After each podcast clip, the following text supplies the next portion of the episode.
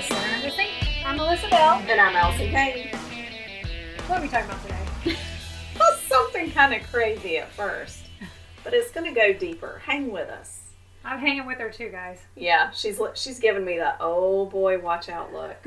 um, so First Thessalonians five twenty, it says Paul says some some weird kind of things. He says, "Do not despise prophecies. Do not treat prophecies with contempt. Don't stifle those who have a word from the master." Now, he doesn't say those. That's three different translations. Okay. So I'm reading it to you. So ESV, don't despise prophecies. Okay. Okay. NIV, do not treat prophecies with contempt. Hmm. And then the message, don't stifle those who have a word from the master. So last week we did talk a little about reading things in different translations. So you Yeah. can see there how do not despise prophecies seems pretty vague. Yeah. Right? And so taking it to that next level with the NIV and then the message because don't stifle those who have a word from the master. Basically, listen to people who are going to tell you about Jesus. That's the Hmm. Allison Kane translation. they don't have that at the Bible bookstore yet. Right. But to me, getting through to the message translation, that's what it kind of comes down to. So that's what we're talking about today. So it sounds kind of weird when you're like, don't despise prophecies. But it's it's it's saying don't shut people down when they want to tell you about the Lord. Hmm. And where do we learn about the Lord? Well, I mean, these days you can learn about it sitting on your couch watching TV. You can listen to a podcast. You can go into the Bible. Yeah. Friends.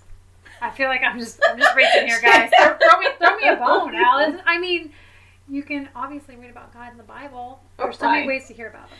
Well, so it says prophecy and it says the Lord. And so what I think about is what it's basically saying is don't despise the Bible and what it says.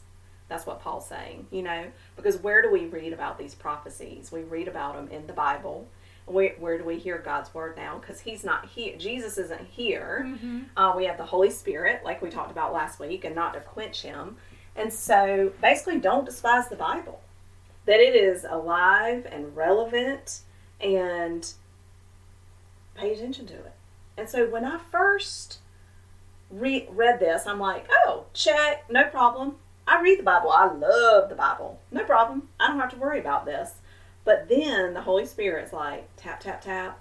Really, Allison? Because um, if you consider, just consider this if you're not reading and studying and in the Word of God, are you really treating it with the love that it deserves? Are you despising it? I don't know. Mm. So when you said the prophets or the prophecies, I was imagining like a little old church lady, and I wanted to smack her with her purse. You know, when them big old purses she used to hold. The end of the world is near. yeah, I mean, because so for me, maybe you're like me. Maybe your early interactions with the church were not good, and so when you're saying things like "don't despise the prophets," you know, a lot of these um, people in church feel like they know what's best for your life, and they're going to tell you about it, and they're going to condemn you, right? And so when you started saying that, I already put walls up, and I was straight thug swinging in the lobby of the church. we are not talking about little Miss Mary at the church on the end of the per- church pew who's decided her spiritual gift is prophecy. Okay, because I'm like, you lost me. No offense if your name is Mary. Uh, I just grabbed that one because that was Jesus' mom's name. Um, Right. um, but I think Paul here, he is telling people, to, you know, don't stifle those that have a word from the uh, from the Lord. Well, he's one of those people. Yeah. So he is really talking about. I mean, they don't have, they didn't have, you know, their whole books of the Bible to sit at and look, but they had the disciples. Mhm. You know, they had these prophets of God. They had all these people that were going to be coming and that they could listen to that knew, you know, had interacted with God in their in prior generations. I mean, you know, Moses, like he got, I mean, he got some words, man. so, if you're not listening to Moses, but it also says, um, you know, in the end times, many false prophets shall rise and shall, you know, deliver many false teachings. And, Yeah. and actually, many people will stray with the false prophets. True. And And- why will they stray? Because they don't know what the true the truth Right. is. And luckily, in this day and age, we can go pick up lots of translations um, for ourselves because one of my other favorite quotes um, is from Priscilla Shirer, and it says, If you don't study the truth of God's word, how will you detect the lies of the enemy? Oh, love that. And so, you know, when the enemy comes or, or when a false prophet comes, they don't necessarily come with a blatant disregard for God's word. That's it's right. just a little different. That's exactly right. So a little pay attention. twist, just like the snake. Yeah. You know, the serpent in the Garden of Eden. I mean, he wasn't all up in your face having protest and stuff, right? I mean, Right. he it was very subtle. It was not in your face, and it was just like a small twist of the word. And Um, normally to make you question what you're thinking. Exactly. And I know doubt. a lot of us are feeling that right now. Preach, sister. I Yes. know I'm seeing so many people that are posting different podcasts that they're listening to that are, you know, and I'm not saying that all those are wrong. All I'm saying is a lot of us are questioning where we stand with a lot of things right now. Yes. And the number one place you need to go is into the Word of God Yes, ma'am. for yourself. And and we're podcasters, but we're still telling you Yep. if you only have time for us or the Bible, you need Choose to be the in the Bible. Bible. Yeah, for real. yeah, turn off your radio, turn off your television, turn off your news app, turn off your podcast, your Audible, turn off us, and open the Word of God because He has the answers. We cannot despise that. We cannot stifle it.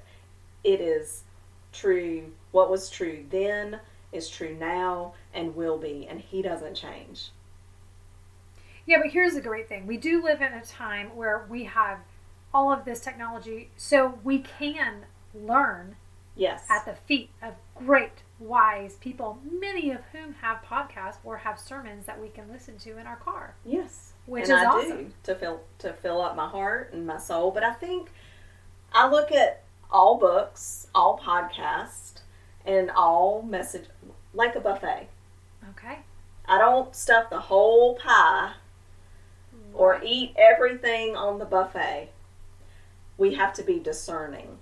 Mm, there's a churchy word, discerning. Mhm. Tell me about that word. We have to be on the lookout for those little, like the serpent, like you were saying, those little tiny twists that add a hint of doubt in our hearts and our minds about the truth and about what we've been taught and about what the Bible says. So you've got to be on alert for those. And the Holy Spirit will tag you in if you're listening. He'll be like tap, tap, tap on your shoulder. You'll feel that nudge often. I mean, if you're not in tune, we can totally miss it and get wrapped up. But it's a buffet, people. Yeah, you know, there are a lot of people I respect, and I love maybe the tone in which they deliver a message, or I love, um, you know, some of the things they say, but I don't agree with everything that comes out of their mouth. Right. Just like you probably don't agree with everything that comes out of my mouth, and that's okay because I'm a broken nose too.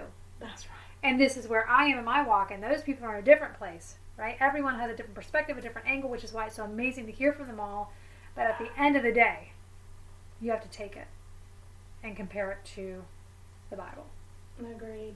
But also, what if I am feeling a little apprehensive about what someone said? What do you say? Well, I, I mean, I think that, and praying that every you have someone in your life who you feel is grounded and rooted in um, in the Word of God and in their faith, or you know, just someone who maybe a couple of steps ahead of you on the road, right?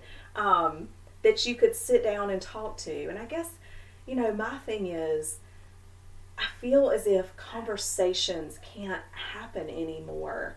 Um, there's a fear in having conversations with people because we're being told that if you don't agree with me, then you hate me. Um, if you don't agree with me, then you're a terrible person. And that is not the case. We, none of us are going to agree about everything all the time. We have to have the ability to sit down with one another and learn from one another and hear other people's opinions, to grow, to share, to correct. And I feel as if we've lost that art recently in the world. I agree, and I think part of it is people are afraid, but also we become so closed off. And I'm just not talking about this COVID era. I'm just talking about the past couple years. We're so closed off because we're trying so hard to be perfect and to have it all together mm-hmm. that we will never let someone in right. to know who we are deep down inside. And so we've never expressed the real us. And so we feel overlooked, unimportant, but you're not giving anyone access to you. I have few people that have access to me, but the people that have access to me have full access to me. You have the ability to call me out. Yes. Because I trust A, that you have my best interest in mind, right? And B, I know that you you're trying to go to the same place I'm going to. Right? We're striving for the same end goal. And it's not to make our kids look perfect and go to the perfect college. It's because we just want our friends and our family and everyone we know to come on up to heaven with us. And so That's right. When you find those people, when you can get real with those people, that's when the questions and the conversations can happen. But far too often we feel like we need to sit down with a conversation with someone that doesn't even know what our daily life is like and we're going to actually have an intellectual conversation with them yeah seems like a waste of waste of time. So i, ha- I recently had lunch with someone who reached out and uh, i thought this was so speaks so much um, to her um, i guess just who she is her strength and her willingness to listen. And she said i just need to be and talk to and hear from someone who has older kids because mine are about to approach where yours are have been and i need some wisdom mm-hmm. i mean if she had never said that and thankfully i had those people in my life too so i'm like heck to yeah i would love to share with you because not only have i lived it but i had the benefit of sitting with other women who had gone before me and i feel like i did i would have never made it without some of their wisdom and advice and input and it doesn't mean I'm she's going to do everything I suggested, or even she may not even agree with everything I suggested, but she's putting herself out there mm-hmm. With someone, hopefully, you know, that she feels she felt as if she could trust and who was on the same page with her as far as you know our walks with the Lord, and that's important. Yeah. I was so thankful to do it. And I'm so thankful for the people that I can reach out to. I know you've been my person so many times too. like, girl, okay, here it is. Rein me in. Tell me what I'm doing wrong. We, we, we do talk me down off well. the fence. You need people like that. Yeah, but don't, you can't just sit by a computer and expect to find those people in your chat rooms. That might be a good place to start a conversation with someone that might be who you need to talk to, but you need to go deeper than that. You need to really know what people's end goals are. And not that that sounds so like pretentious, but I really need to know what your what what's your thought on life. Yeah. Like if you're just you know here to have a heyday and make as much money as you can and party the whole time and you know hope that you make it to wherever the afterlife is or maybe come back as a dog like man I'm not really sure I'm going to take that kind of advice from you. Like, if I want to know of a good party, I'll call you. there you go. Go to the right source. Another thing, another side to this is if you are the person that someone reaches out to mm. and and asks to sit down and you know they want to glean some wisdom from you or just have a conversation it's so important for that for us if you're if you're that person in that role to be honest and forthright and not be like, well, let me tell you how it's done. This is how we do everything, and we have this chart and it works perfectly because we all know that is not true.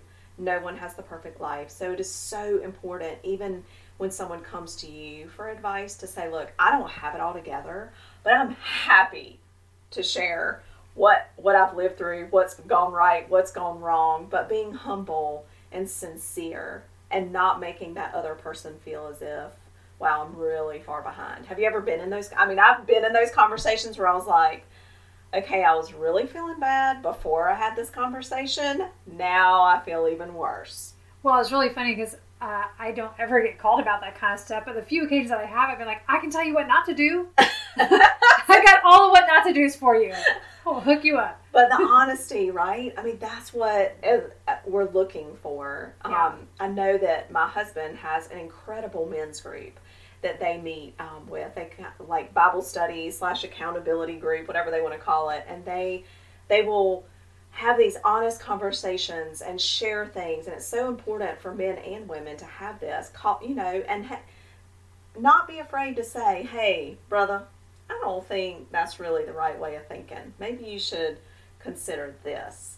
But knowing that person's heart and knowing that they're saying that not to call you out to make you feel guilty and look bad, but because they love you, care about you, and want you to grow in your relationship with your family, with your friends, and with the Lord. Oh my gosh. So yeah, that brings me back to our conversation about a week and a half ago, and I was telling you something that was going on Yeah. with my husband, and you were like, "Well, what are you going to do about that?" I was like, "Uh, nothing." and you're like, "Well, think you need to pray about that." Dang it! When you when I give you a high pitched, well, It was a yeah. I already knew. that's my southern way of saying, yeah, that's not the right answer. and here it comes. Here comes some truth. I was like, I don't like what you're saying, but I know you're being honest, and I know you're being truthful, and I know you're right, and I will eventually get on that same horse. Just give me a little bit of time and I'm going to be mad about it for a little bit.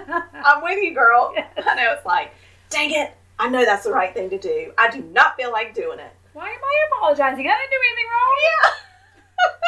Yeah. See, you're not alone. You're not alone in this feeling.